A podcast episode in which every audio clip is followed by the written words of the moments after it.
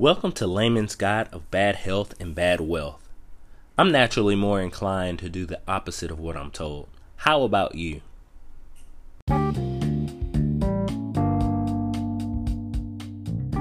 Hey man, congrats on the new job. You're in the money now. Oh, and it's a desk job. Now you won't have to do anything. Oh, and they serve free breakfast as well? Nice. You're coasting now. Have you ever felt like this before?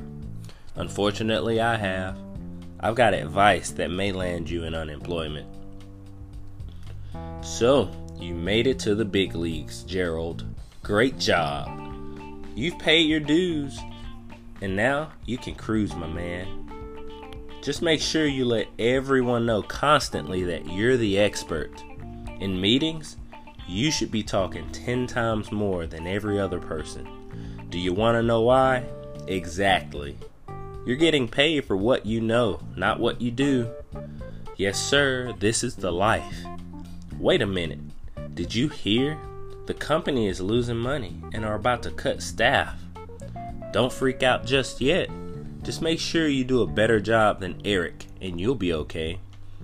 Uh oh, what about the six deliverables that you haven't started on? Now you may need to act with some urgency. Should you cancel your weekend to catch up? Nah, go to Nashville instead. You've been stressed so much this week and you need your weekend to unwind.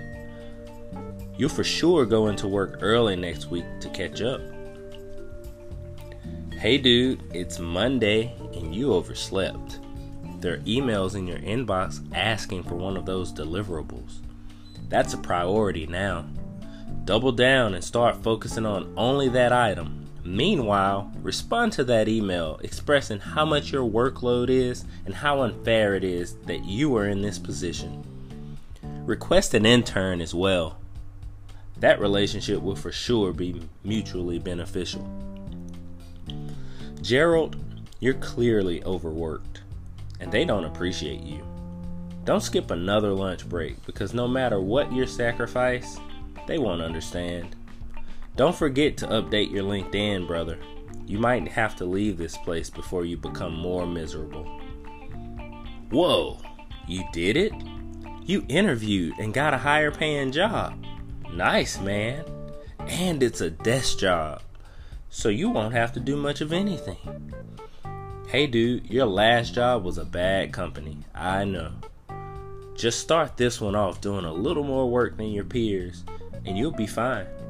Don't forget to let them know about your years of experience. This will establish instant respect and rapport. It's cruising from here on out, brother. Enjoy your day.